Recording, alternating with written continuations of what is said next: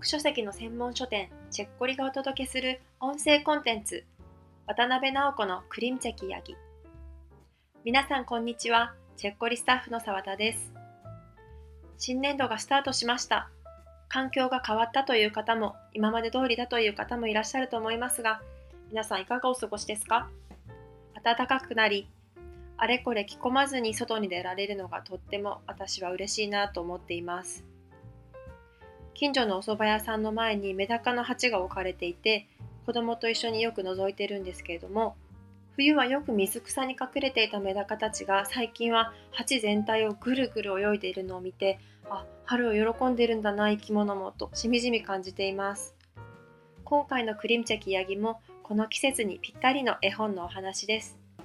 ゆっくりと楽しんでくださいね。皆さんこんにちは。渡辺直子のクリムチェキヤギ第12回をお送りします。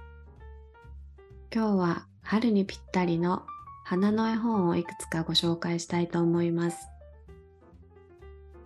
では早速1冊目です。桜の季節におすすめの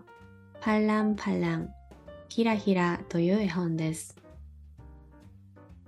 ある晴れた春の日に満開の桜の木の下でナービという猫とアジという犬が出会うとても穏やかな物語です。ベンチの片側に座ったナビはキンパと麦茶で一人お昼ご飯を食べています。ベンチの反対側に座ったアジは気持ちのいい風に吹かれながら本を読んでいます。そこにパランパラン、ひらひらと一枚の桜の花びらが落ちてきます。花びらはナビの鼻先に落ちて、ナビがそれをふんと吹き飛ばすと、今度はアジの鼻に止まります。二人はこの小さな花びらをきっかけに、初めて言葉を交わします。ラビがほんの少し勇気を出して初めてアジにかけた言葉があるのですが、それがとても韓国らしくて思わずふっと笑ってしまいました。そんな穏やかな春の日の心温まるお話です。作者のチョン・ユージュさんは繊細で優しいタッチの絵を描かれる若い女性の作家さんで他にも絵本作品がいくつかありますがこのパッランパッランの落ち着いた色彩の桜の絵が特に素敵なので、ぜひ手に取ってみてください。2冊目は、韓国の人気絵本作家であるチェ・スッキさんの花の絵本、너는어떤씨앗이니君はどんな種です。ただの黒っぽいちっぽけな塊だった種が ページをめくると綺麗な花になっているという作品で小さなつぶつぶの種は可愛らしいそばの花に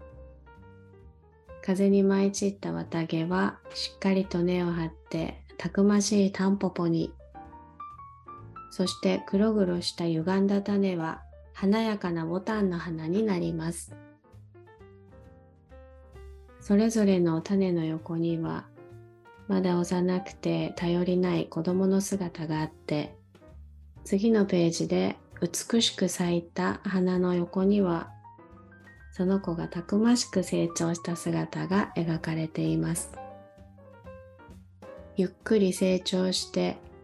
自分らしい花を咲かせる種のように子供たち一人一人がそれぞれの個性とそれぞれの夢を持って生きていくことを応援してくれる絵本です。作者のチェイスッキさんは、ご自身のアトリエの裏の小さな土地に花の種を植えて、小さな芽が少しずつ成長して花を咲かせる様子を実際に見守りながら、そしてその間ご自身は韓国の民画の技法を学びながらこの絵本を書かれたそうです。すべての子供はそれぞれ無限の可能性を持った種なんだというメッセージのこもったとても素敵な絵本です。3冊目はビビンパプコピヨッタビビンパプの花咲いたという野菜の花の絵本です。ビビンパプはご飯の上に乗せた色とりどりの野菜を混ぜていただく身近な韓国料理ですが、人参、大根、ナス、サンチュなどのよく食べる野菜であっても、その野菜たちがどんな花を咲かせる植物なのかはあまり知られていません。この絵本は私たちが日頃関心を持ってこなかった野菜一つ一つの芽や花を美しく丁寧に描いて野菜の新たな一面を見せてくれます。絵本に出てくる女の子も初めは野菜が好きではなくて食べたくないと言っているのですがお話の最後では野菜を見る目が少し変わっています。このように子供にもそして大人にも私たちの食卓と自然とのつながりを改めて感じさせてくれる健康的で美しい絵本だと思います。この絵本の著者キム・ファンさんは1960年に京都で在日韓国人3世として生まれた方で大学卒業後は京都の朝鮮学校で先生をなさっていたそうです。さくら、日本から韓国へ渡った象たちの物語という作品で、日本児童文学者協会主催の第1回子供のための感動ノンフィクション大賞最優秀賞作品賞を受賞されています。日本語でも韓国語でもたくさんの作品を書いている児童文学と絵本の作家さんです。お名前で検索するとご本人が書かれている楽しいブログがありますので皆さんもぜひご覧ください。今日は花の絵本を3つご紹介しました。どれも花の絵が綺麗で見ているだけでも気持ちが明るくなるような絵本なので機会があればぜひ手に取って見てみてください。それでは次回もぜひ楽しみにしていてください。ありがとうございました。감사합니다はい。第12回のクリムチャキヤギは、 お花の絵本を3冊お届けしました。そして、先日3月21日には、クリムチャキヤギアットチェッコリと題して、渡辺直子さんに韓国絵本や絵本の多読についてを語っていただくイベントも行いました。ご参加いただいた皆様本当にありがとうございました。参加者のお一人は、お友達とも一緒に日頃から韓国の絵本を楽しまれているそうです。韓国絵本を声に出して読んで、絵を見て、文字を見て、韓国語学習という目的を超えて大人になっても本の中の世界を楽しめるし、自分の中で言葉の泉が湧き出てくるようだと語ってくださいました。当日は、直子さんのお話もとっても充実していて、時間があっという間に過ぎてしまったんですが、ご参加いただいた皆様がどんな理由で韓国の絵本に興味を持ってくださったのか、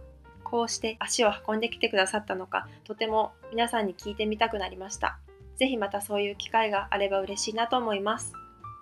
これからも番組内で声に出して読んだり、絵の中にすっぽりと入り込みたくなるような絵本をいろいろお届けしていけたらいいなと思います。ぜひご期待ください。今回ご紹介した絵本は神保町のチェッコリ店舗のほか、オンライン書店チェッコリブックハウスでもぜひチェックしてみてくださいね。